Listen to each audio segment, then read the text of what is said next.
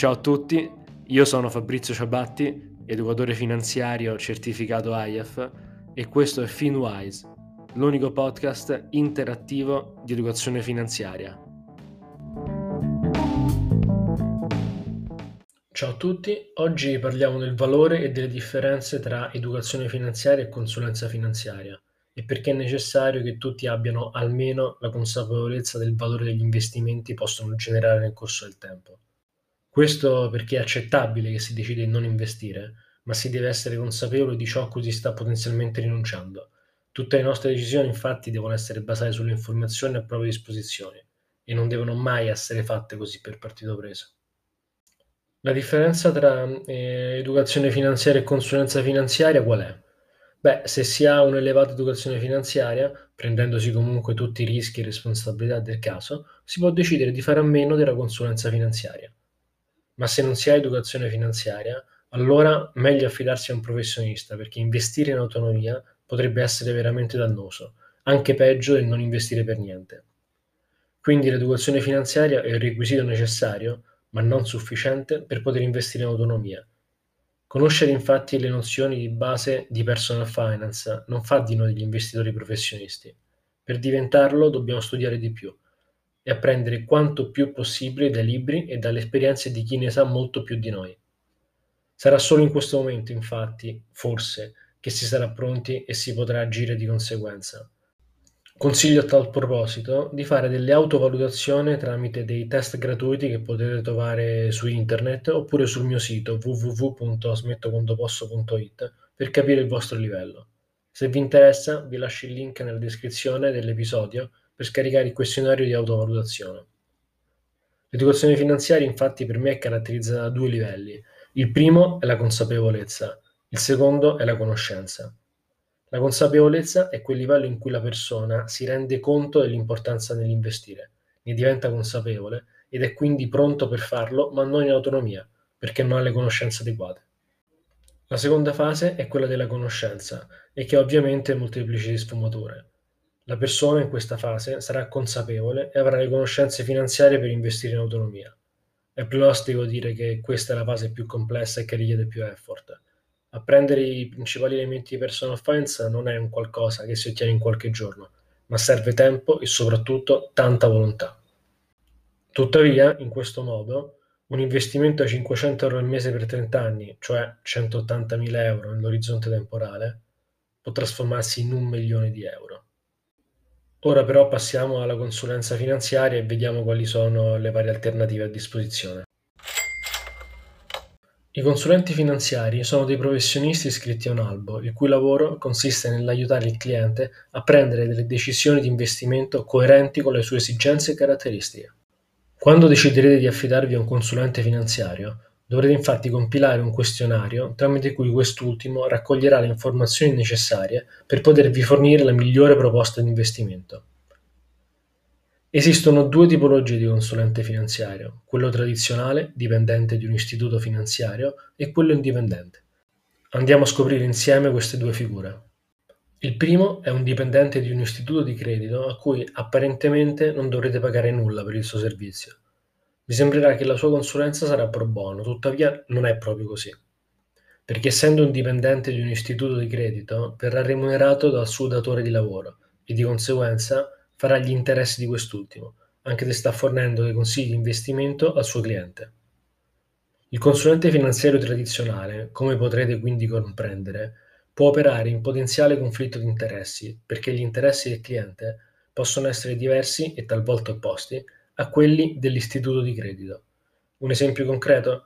Mentre è abbastanza ragionevole credere che il consulente finanziario consiglierà la migliore asset allocation per il cliente, è altrettanto ragionevole credere che i prodotti che vengono proposti possono risultare più costosi rispetto a possibili alternative meno costose, come ad esempio gli ETF. Per quale motivo? Beh, facciamo un rapido conto. Ricordate quando vi dicevo che 500 euro al mese per 30 anni possono trasformarsi in un milione di euro? Ecco, un cliente che investe 500 euro al mese invece in un fondo comune azionario che costa il 2% all'anno con un rendimento in linea con quello storico dei mercati, invece di un milione di euro, accomoderà 700.000 euro. circa 300.000 euro in meno rispetto a chi invece lo fa in autonomia. Ma dove andranno quindi questi 300.000 euro? Nel conto economico dell'istituto finanziario, nella voce ricavi da commissioni. Per noi un costo, per la banca un ricavo e in quota parte, per il consulente finanziario, un bonus. Attenzione però, investire con un consulente finanziario è ragionevolmente meglio rispetto a non investire per nulla, oppure a farlo in autonomia senza le opportune conoscenze finanziarie. D'altronde 500 euro al mese per 30 anni sono 180.000 euro se non investiti, ben peggio dei potenziali 700.000, no? Passiamo alla consulenza indipendente. In questo caso parliamo o di singole persone che svolgono questo mestiere come liberi professionisti, o di società, come ad esempio Moneyfarm.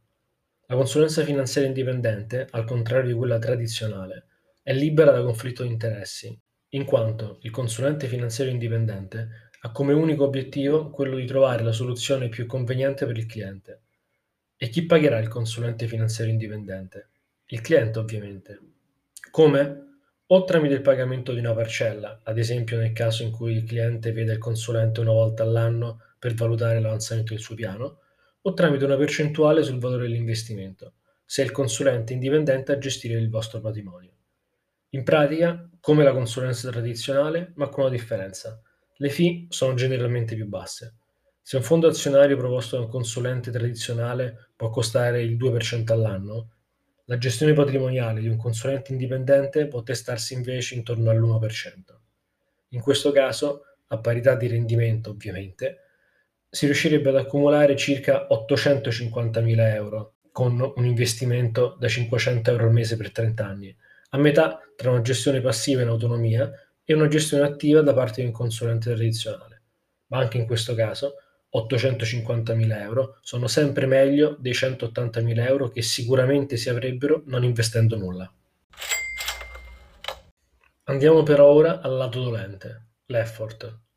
Se vuoi soltanto avere la consapevolezza di ciò che comporta investire e i potenziali rischi e opportunità, allora ti basta leggere articoli di giornale, libri, ascoltare podcast come questo, in pratica informarti e più ti informi meglio è, perché piano piano tutti i tasselli si andranno a incastrare nel puzzle all'interno della tua mente e avrai tutto definitivamente chiaro. E la consapevolezza, una volta creata, non se ne va più. Praticamente un investimento soltanto in termini di tempo che ti resterà per tutta la vita magari invece di ascoltare musica o vedere la centesima serie TV su Netflix che magari neanche ti interessa, prova a ritagliarti mezz'ora al giorno nei momenti morti. Ad esempio, quando vai al lavoro c'è tempo per ascoltare un podcast, quando stai sdraiato a vedere la TV puoi dare un occhio ai principali giornali finanziari o magari leggere un libro prima di andare a dormire. Vedrai che i risultati arriveranno senza che neanche te ne accorgerai. Per creare conoscenze invece il percorso è un po' più complesso non servono anni di studio intenso, ma comunque non è qualcosa che si può ottenere in qualche ora. Oltre a leggere e ascoltare podcast, il modo più efficace è confrontarsi e apprendere da persone che ne sanno più di te. Chi lavora nel settore ovviamente è la prima scelta e poi non dimenticare che puoi attingere anche a dei report gratis che istituzioni finanziarie, associazioni e anche singoli individui mettono a disposizione. L'importante è che lo scopo sia educativo e formativo. Tuttavia il modo più efficace per formarsi è quello interattivo, del dialogo e ovviamente la pratica. Potrai scegliere di formarti con i professionisti che preferisci.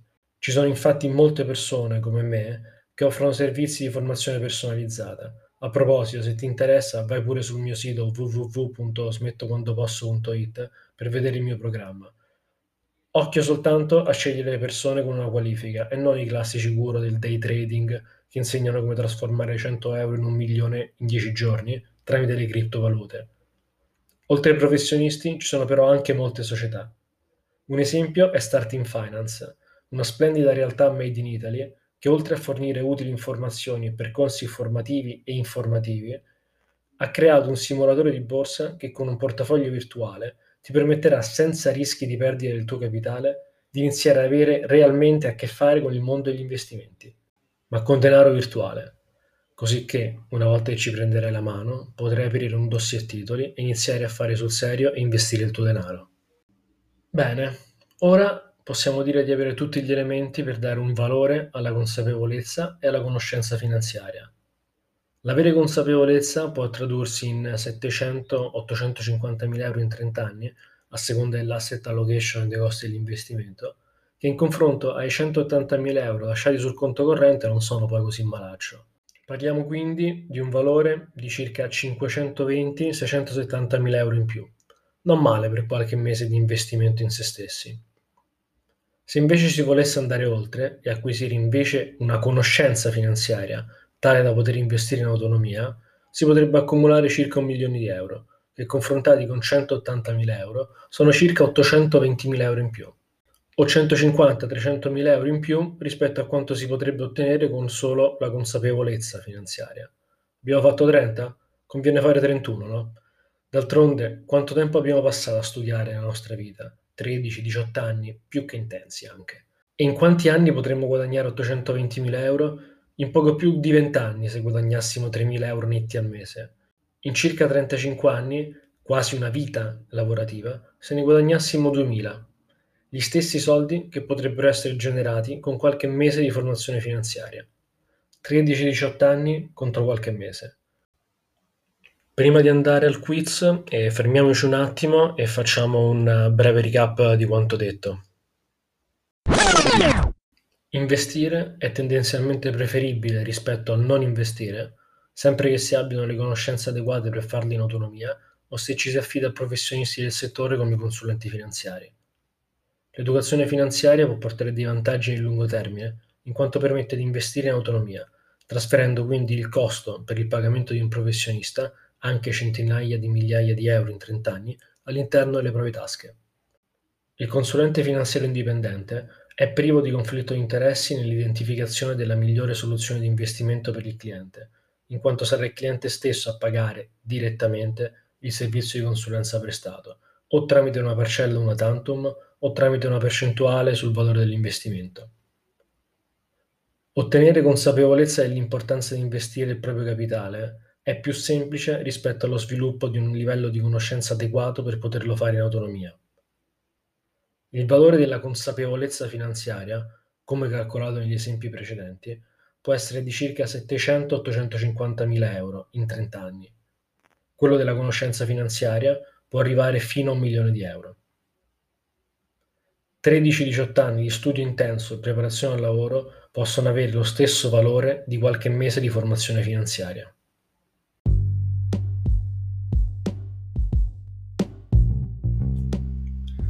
Bene, ora siamo pronti per il quiz di questo episodio. Ti ricordo che dopo ogni domanda avrai a disposizione 10 secondi per pensare alla risposta esatta e che al termine di questo tempo ti sarà fornita la soluzione corretta.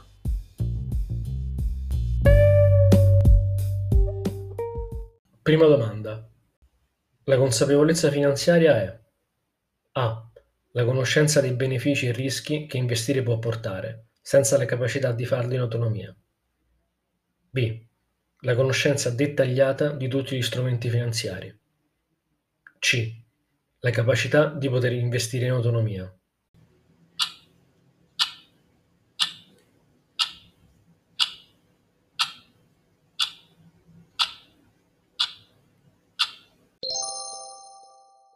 La risposta corretta è la A. Il primo step verso la conoscenza finanziaria è quello di essere consapevole del valore e dei rischi che l'investimento può portare. Seconda domanda. Investire con un consulente finanziario è la scelta corretta A. Quando si hanno conoscenze molto approfondite di finanza e investimenti. B. Quando si ha la consapevolezza dei possibili rischi e benefici degli investimenti, ma non si hanno le capacità per poterlo fare in autonomia. C. In nessun caso.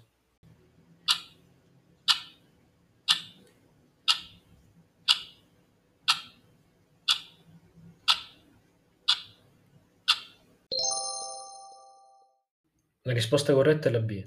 Se non si hanno le capacità per poter investire in autonomia, ma si è consapevoli dei benefici e rischi degli investimenti, è meglio affidarsi a un professionista. Investire con un consulente finanziario è sempre meglio rispetto al non investire. Terza e ultima domanda. Quanto può valere la conoscenza finanziaria ipotizzando un investimento di 500 euro al mese per 30 anni in ETF a basso costo con asset allocation 90-10? A. Poche centinaia di euro. B. Qualche decina di migliaia di euro. C. Centinaia di migliaia di euro.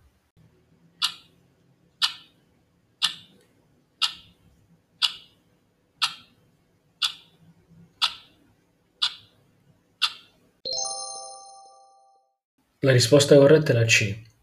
Nel corso della storia, 500 euro al mese avrebbero generato circa un milione di euro in 30 anni, che confrontati con 180.000 euro che si sarebbero risparmiati nello stesso periodo, rappresentano circa 820.000 euro in più.